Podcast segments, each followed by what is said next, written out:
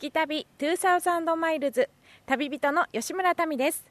今回の旅は徳島ということで徳島のシンボル眉山の頂上に来ています。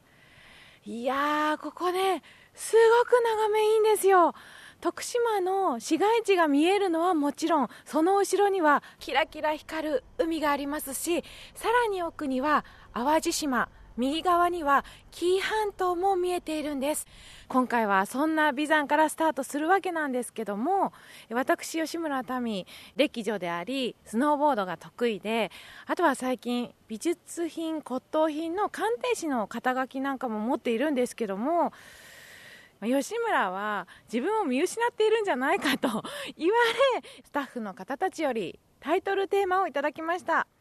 お遍路ガールで徳島自分探しの旅ということなんですけども自分探しね。確かに私人生で自分って何だろうとか全く考えたことがなかったのでまあねこの機会にお遍路しながら自分とは何だろうっていうふうに考えてみるのもいいかなと思いましたので今回は吉村民とは何かというのを探す旅に出ていきたいと思います。頑張ります。聞き旅2000マイルズナビゲーターの松本英子です。この番組は日本列島北から南までおよそ2000マイルを旅しながらその土地に暮らす方々と出会い歴史や芸術食文化などの魅力を聞きその街ならではの音に触れ合う旅番組です。さあ眉山からの美しい景色を眺めながらオープニングスタートいたしましたが今回の聞き旅のテーマ「お遍路ガール」で徳島自分探しの旅です。徳島といえば空海が開いた四国88カ所霊場巡りの一番札所があるスタートの地としても有名ですよね。そこで昨年番組で高野山を参拝した吉村民さんがお遍路ブームの今空海の姿を求め自分探しのために徳島を巡ります。聞き旅スタッフに自分探しの旅をしろと言われてしまった民ちゃん。彼女の本音を代弁するならばあんたたちには言われたくないと言いたいところでしょうけれどもそこを抑えて旅する模様ぜひホームページで旅日記動画をチェックしながら聞いてみてください。聞き旅。2000 miles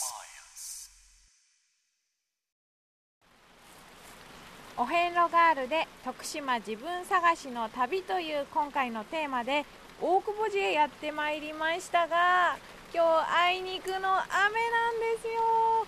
多分ねここ本当はすごく空気が澄んでてこう自然が深くて素敵ですとかいうような感じだと思うんですけどもえ結構大ぶりでして周り霧がかかっていまして幻想的なねお寺があるんですよ。でも待ってください。88番札所ってミラクルさんこれ間違えてませんか？場所。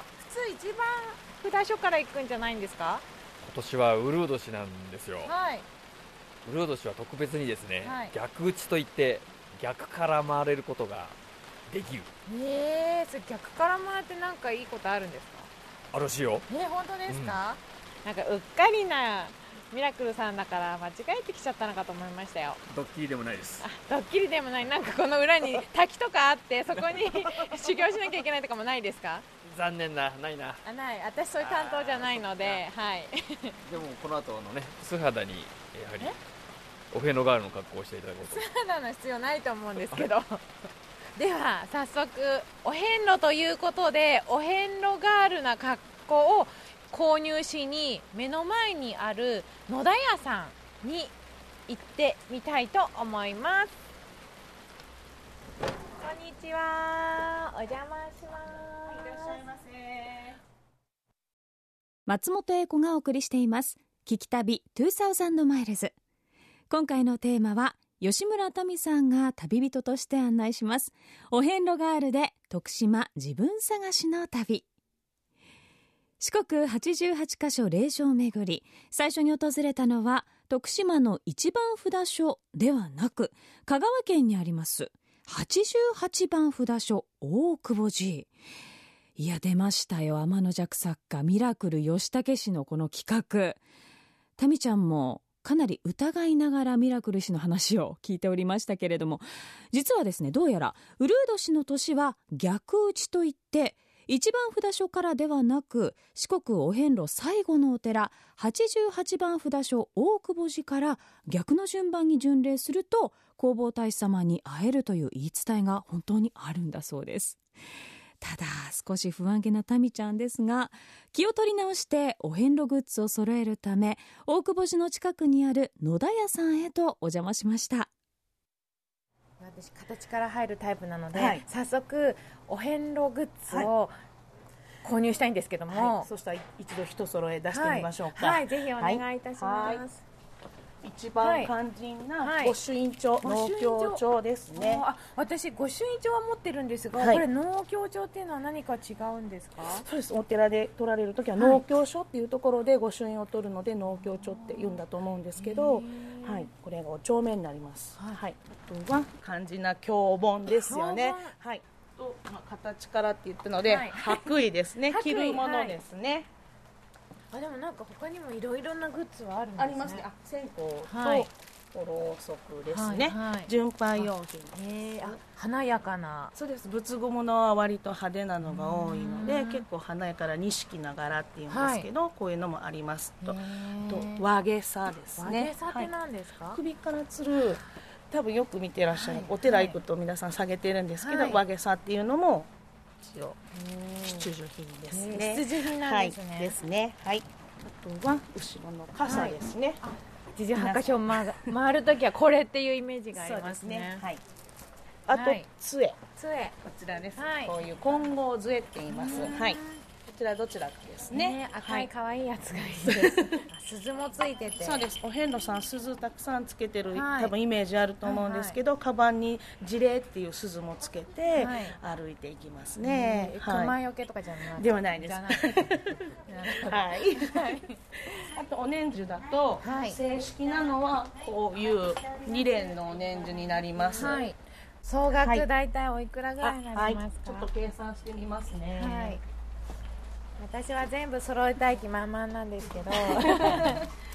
準備にはお金かかりますね。はい。でもあれですよね。自分の足で歩いて回るので、はい。これだけぐらいな感じですよね。かかるっていうのそうですね。あとはお納協される御朱印代とお賽うん銭うん。ですね、ははい。トータル1万5775円です。えっ、とミラクルさんどうですか？私形から入るタイプなんですけど。ちょっと今回数珠をねまあいろいろこだわりがあると思いますので皆さん、なし？なしということで。数珠なくて大丈夫です。ご自宅にあるんであればそれをはい持っていただいて、うんうんはい構いません。わかりました。じゃあ数珠諦めたらもう他はいいですか？わかりました。あとはなんとか。トータル合計1万1025円です。はい よろしくお願いします。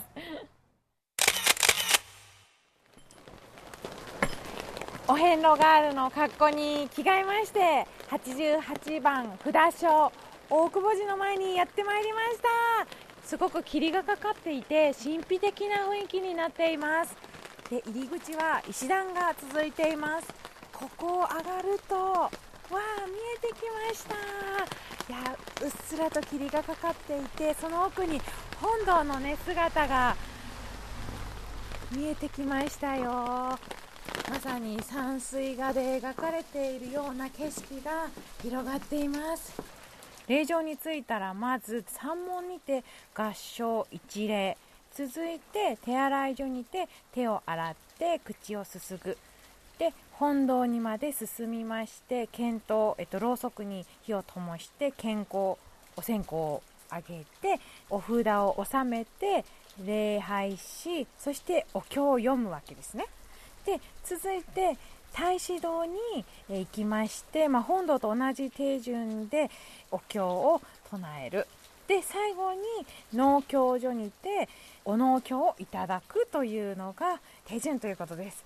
では先ほどまで山門に行って合掌一礼と手洗いが終わったので本堂に行きたいと思います。ろうそくに火をつけてお線香もおきましたね。これをそれでは本堂の真ん前に持っていきましてお線香を立てたいと思います。はい立てました。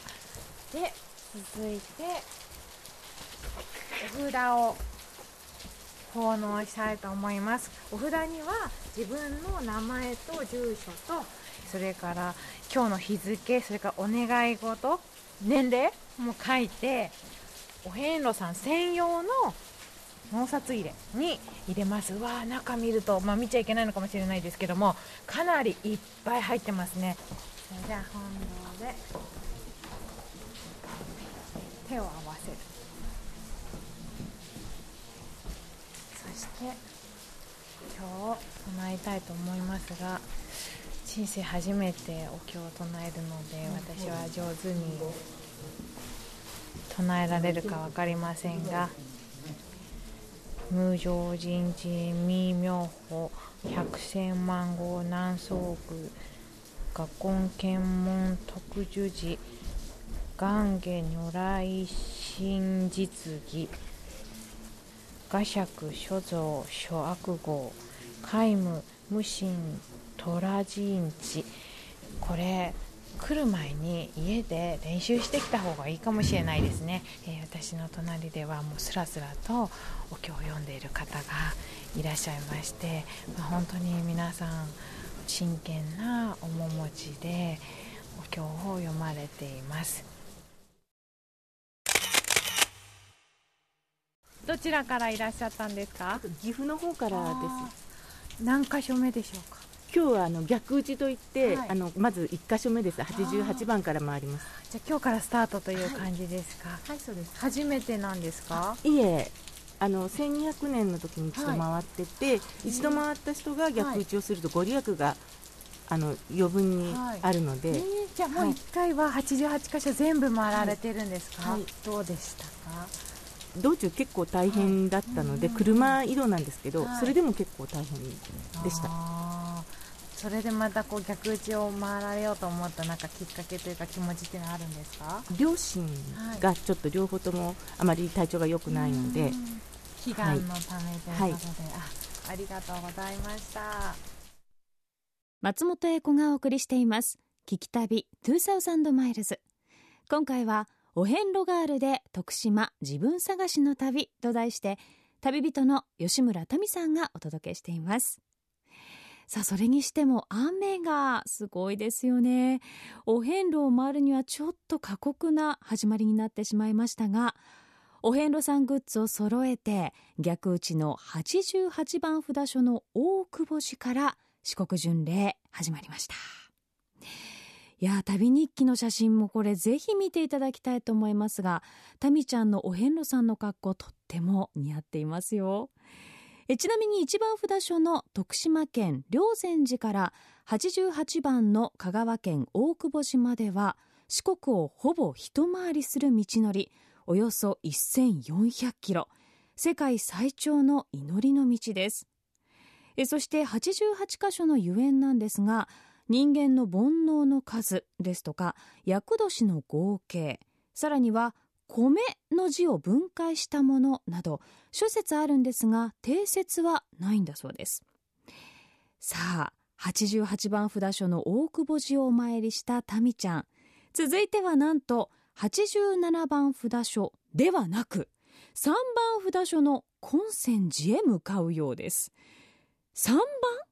もうちょっと84箇所もすっ飛ばしちゃうんでしょうか。かなり飛ばしすぎなんですがそんなお参りの仕方で果たしてご利益はあるんでしょうか？昨日の88番札所大久保寺から一夜明けて一気にすっ飛ばして3番札所の根泉寺にやってまいりました。昨日は土砂降りだったんですけども今日は晴天。最高な天候となっています。山門が赤い綺麗な朱色なんですけども空を見上げると青い空。このね赤と青のコントラストがとっても素敵なね感じです。いや私ねやっぱりね晴れが好きなので こういう中でねお遍路したいというもうすでに 欲が 出てしまっているわけですが金泉寺早速お参りしたいと思います。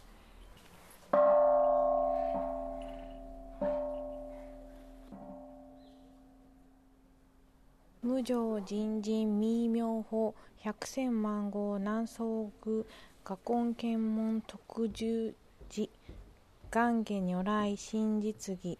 ガーシャク肖像小悪号。海無海遊無心トンチン寺重心合第3番札所金泉寺の住職鶴本翔光さんにお話を伺っていきます。よろしくお願いいたします、こちらこそよろしくお願いします。まずこの金泉寺はどのような由来のあるお寺なんですか？はい、時代でいうと奈良に都のあった時代ですね。はい。弘法大師空海さんが活躍されたのは平城京から平安京にもう移っておった時代なんで、はい。弘法大師空海さんの時代より先にお寺の方があったという八十八寺の中でもね、特に歴史の古いお寺に属するとされております。うん。どのようなこう願いを持ってお参りする方が多いお寺だったんでしょうか？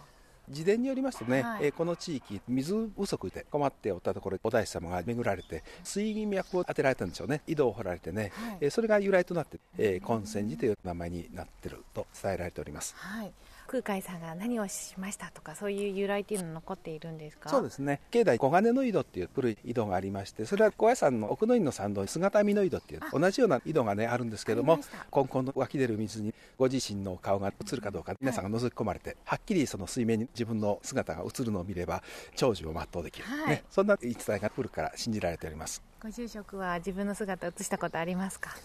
この間お掃除した時にね。ちょっとにねはっきり映ってました。か、はい大丈夫でした。こちらの3番札所金泉寺にはどんな参拝の方が来ることが多いんでしょうか、ここのお寺っていうよりやっぱ札所のお寺の中の一つなんで霊場を巡るそういった目的を持っていらっしゃるんですけども実はお遍路さんと少し時間を持ってお話しすることがあるんですけども何気ない観光気分かなって話を聞いてみるとね、はい。家族を亡くされて深い悲しみの中立ち直りたいきっかけをつかみたいっていう思いで巡られてたってそんなこともありますしね、はい。それからね法恩社徳お礼のためにお参りしてるんですよってそんな方もいらっしゃいます。あの私88番札所からちょっと一気に超えて3番札所まで来てしまったんですがそういうのはやっぱりダメだったりするんでしょうか？いえいえ、あのね、ご縁のあるお遍路さんされてください。今度ね、松山行かれたらね、松山周辺のお寺巡られて、また高知行かれたら高知周辺お寺巡られて、そんな風にこれからされていただいたらどうでしょうか？わかりました今回は素敵なお話をたくさんありがとうございましたいえいえ、こちらこそありがとうございました。聞き旅2000 miles. 本泉寺から車で20分ぐらいのところにある極楽寺にやってきました。こちらは朱色の門がございまして睨みを利かした仁王像様が門にいらっしゃいます。でもうお遍路さんの方がたくさんいらっしゃっているようで入り口には車も結構止まっています。お遍路っていうと歩くというイメージが大きかったんですけどももう今の時代は間を結構ね車で移動してしまって88箇所回るという方もいっぱいいらっしゃるんでしょうかね。今本堂の前に上がってきたんですがお部屋の周りをされている方が結構いますね。はいそれではろうそくに火を灯したいと思います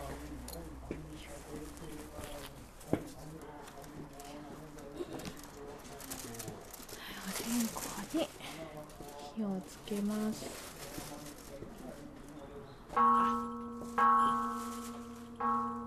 ではお参りします。今日は練習したんです。ちょっとうまく読めるようになってるかな。無常人人未妙法百千万号南宋具ガー根剣木特十字。願芸如来真実義ここまでしか 練習してないからここから先はちょっと難しいかも。松本英子がお送りしています。聞き旅2000マイルズ今回のテーマは吉村民さんが旅人として案内します。お遍路ガールで徳島自分探しの旅。少しお経も上手になってきましたかね。3番札所金泉寺そして2番札所極楽寺をお参りした民ちゃん。実際この88箇所は順路通り行くのがもちろん一番だと思うんですがトータルで88箇所を巡ってもいいんですね。私も初めて知りましたが。さあ続いてはいよいよと言いますかもうですね。四国88箇所霊場巡りの最終地一番札所の霊山寺へと向かいます。最後は自分を見つめながらしっかりと歩くようです。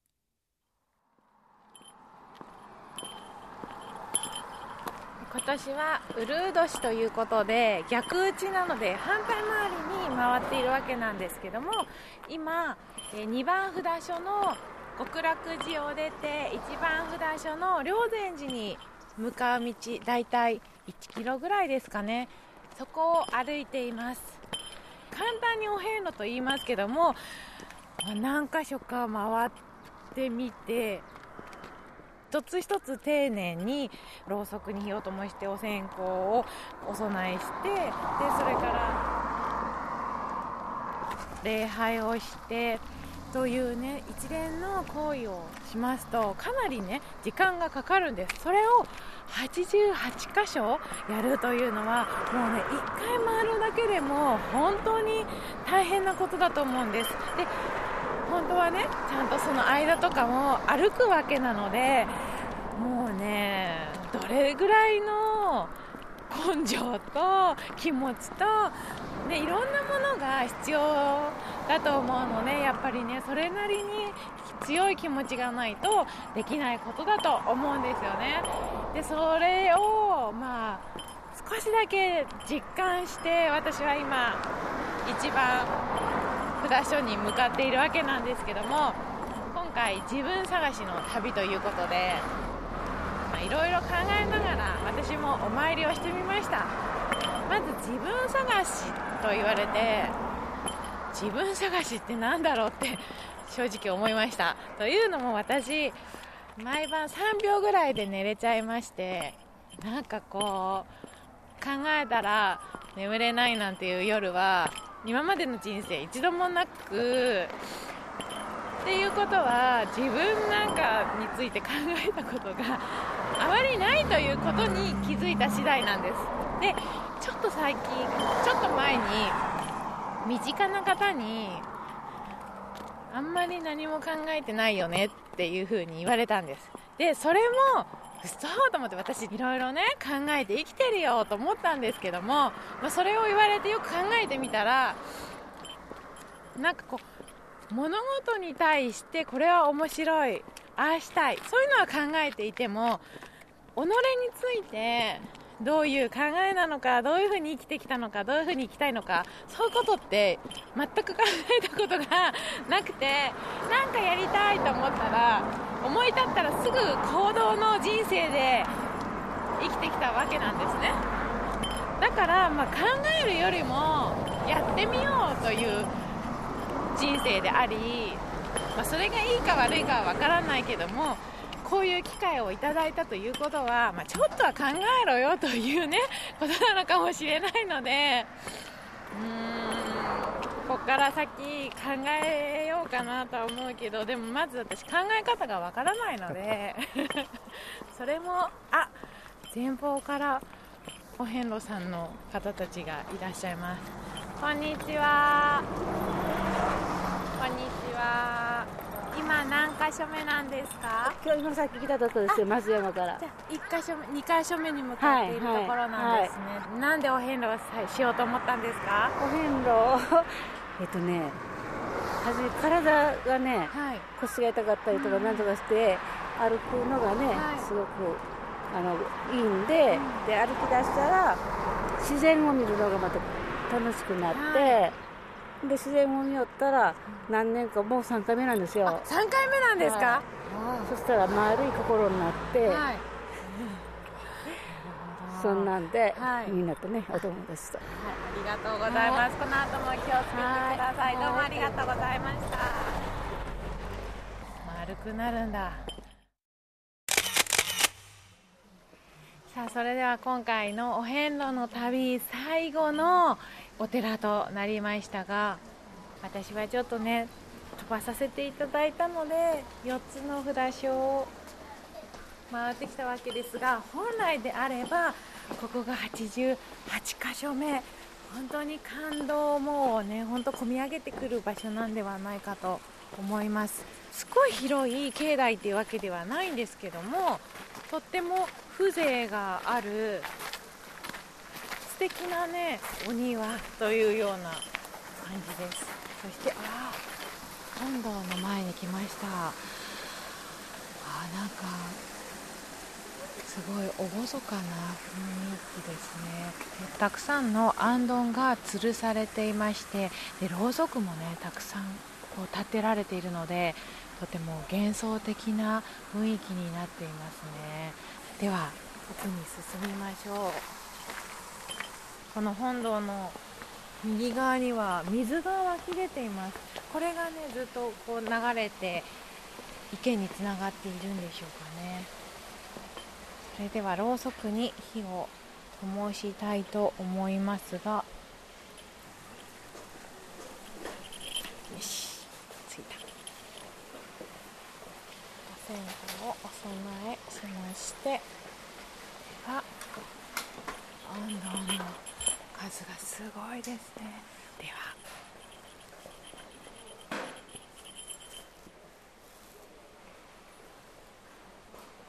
無常人人未妙法。百千万号南宋宮ガーコン検問特十字願下如来真実義。ガー釈所蔵諸悪号皆無虫豚人。松本英子がお送りしています。聞き旅2000マイルズ今回はお遍路ガールで徳島自分探しの旅と題して旅人吉村民さんが徳島を散策しています。毎晩3秒で寝られるという。そんな民ちゃんに自分探しはもしかして必要なかったかなという思いがよぎってしまったのは私だけではないかと思うんですがそれでも民ちゃんなりにいろいろと気づいたことがあったようで少し安心しました。お遍路ガールで徳島自分探しの旅。民ちゃんも言ってましたが聖地巡礼はその土地の特産品を食べ観光地を巡るのも楽しみの一つですよね。えそこでここ最近徳島のソウルフードとして有名になったフィッシュカツを求めその元祖と言われるつくしかまぼこへ向かいます。フィッシュカツというのは近海で採れたタチウオなどの白身魚のすり身にカレー粉やパン粉をまぶして揚げたものだそうです。徳島ではカツといえばとんかつのことではなくフィッシュカツを指すほど広く普及しているそうですよ。ちなみにタミちゃんお遍路さんの格好のままお邪魔します。徳島のソウルフードが食べたくてフィッシュカツの元祖つくしかまぼこ有限会社さんにやってまいりました。横にはですね代表取締役の古川昇さんに来ていただいております。よろしくお願いします,、ます。まず私フィッシュカツというのを目にしたのも初めてなんですけども、はい。これはフィッシュ、うん魚のすり身です。魚のすり身にパン粉をつけて、はいちょっとカレー粉とか唐辛子とか入れてパン粉をつけて、はい。油で揚げたやつです。あーえそれは社長がこういや私のおじいんさんからです。昭和の30年ぐらいからやってます。つくしかまぼこ有限会社さんということで、はい。やっぱりもともとはフィッシュカツだけではなくてうんもともとはちくわをやってました。竹のついたちくわ徳島のね。そ,、うん、その傍らでやってたんが、こう有名になってきたんですね、あーメインな食べ方といいますかどういう感じでまあ、もうストレートで、はい。あのそのまま生食で、ソースかマヨネーズかをつけるんがはい。スタンダードですけど、ソースかマヨネで若い方なんかはパンに挟んでサンドイッチ。で年配の方は、はい。焼きそばとかお好みなんかに入れますね、お好み？おお好み1枚そのままやるに入れるのが徳島では有名ですそうなんですね、い、やもうこれができるまでにいろいろ試行錯誤をされたとかおじい様のお話は残っているんですか？いやそうでもないらしいですあそうなんですか？まあ私の想像ですけど多分他の品物をこしらえて魚が余ってきたんでそれに戦後ちょっと洋風化されてきよった時にカレー粉を入れた、それをパン粉をつけてあげたん。が多分やっぱりコロッケのイメージはあったと思いますよ、おじいさんの頭の中にはねハイカラな人でしたから。うんうん。やっぱりお遍路さんをして疲れた方とかが買いに来たりとか食べに来たり。うんそれとあの若い方がツーリングなんかに行くでここへ寄って、ここで1時間ぐらい海を見たりしもって食べて帰りますけどね。熱いやつを。揚げ立ちを、えー、それも食べられるんですか、はいはい。午前中であれば揚げ立ちが食べれます、そうなんだ、じゃあ揚げたてが食べたいっていう方はぜひ寄ったらいいですね、うん。あの連休なんかは多いですよ。神戸大阪あたりからの若い。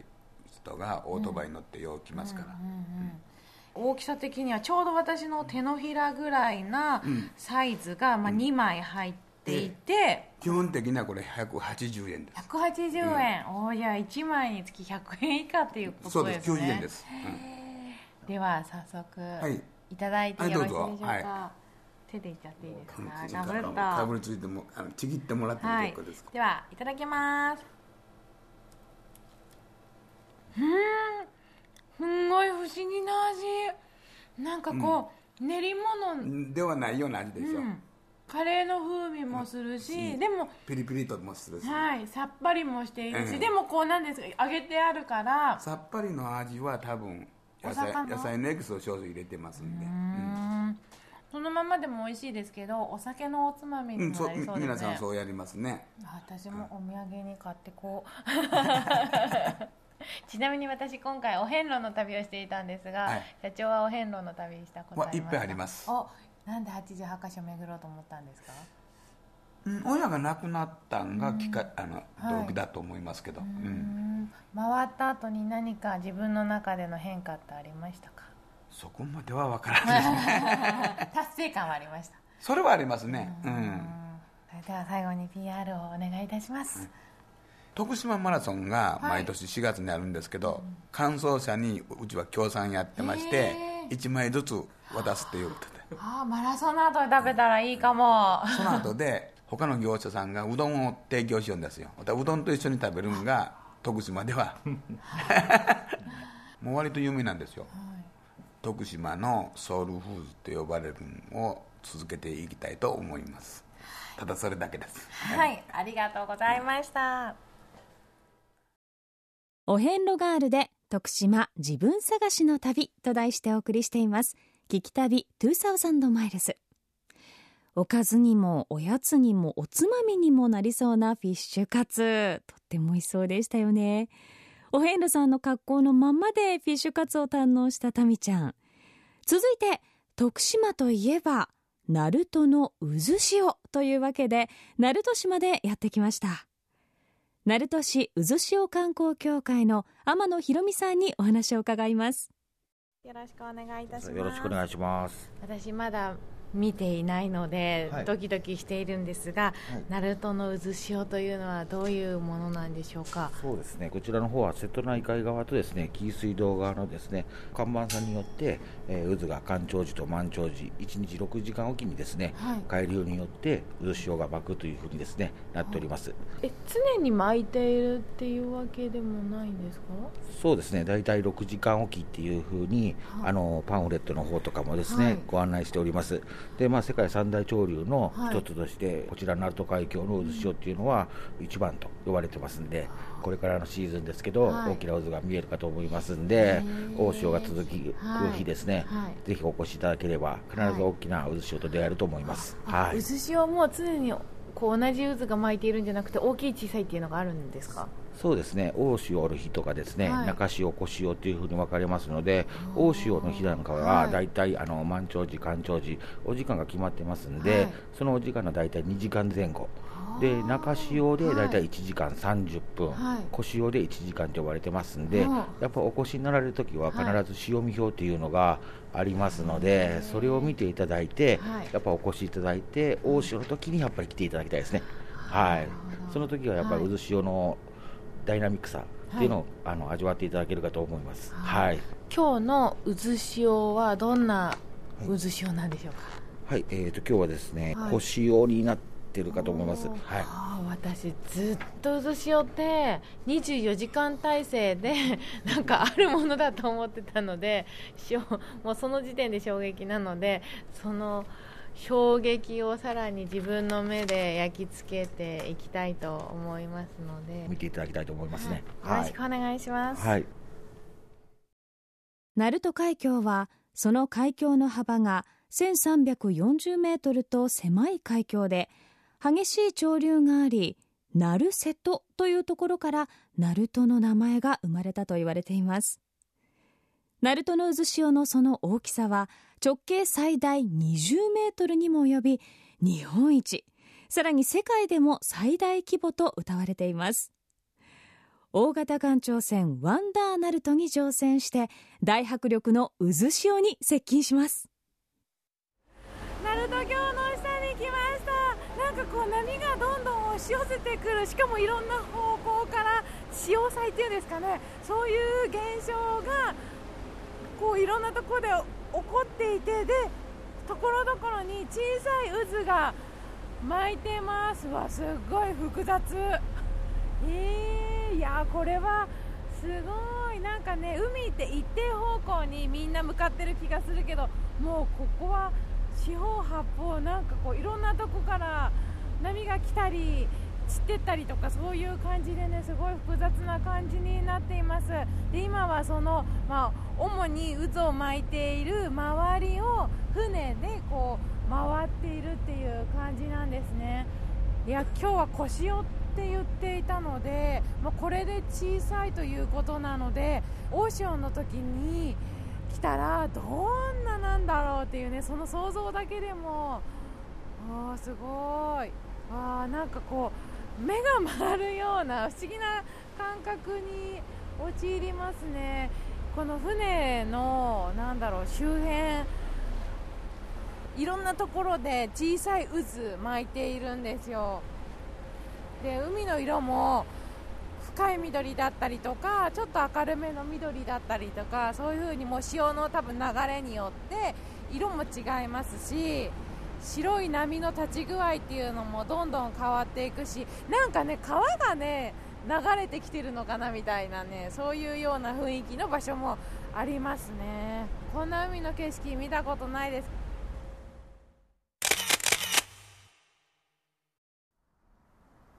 今回はウル年ということで逆打ちでお遍路を回ったわけなんですけどもそもそもお遍路にはちょっと興味があったのであ今回これでお遍路をすることができてとても楽しかったっていうのが正直な感想なんですけどもただお遍路をするといってもやっぱり一つ一つのお寺を回るということでも大変ですしそれをね88箇所回るなんていうことは本当に人生をかけてやるって言っても大変なぐらいのことなのでいやすごいなと思いましたしその人を動かす気持ちというのが自分のことだけではなくて人のためだったりするということを知ってあなんかこうみんな人間っていうのは自分のことだけを考えて生きていくんじゃなくて人のことを思って人を大事にしてそうやって生きていくことによってなんかこう有意義なね素敵な人生が送れるんじゃないかなっていうのを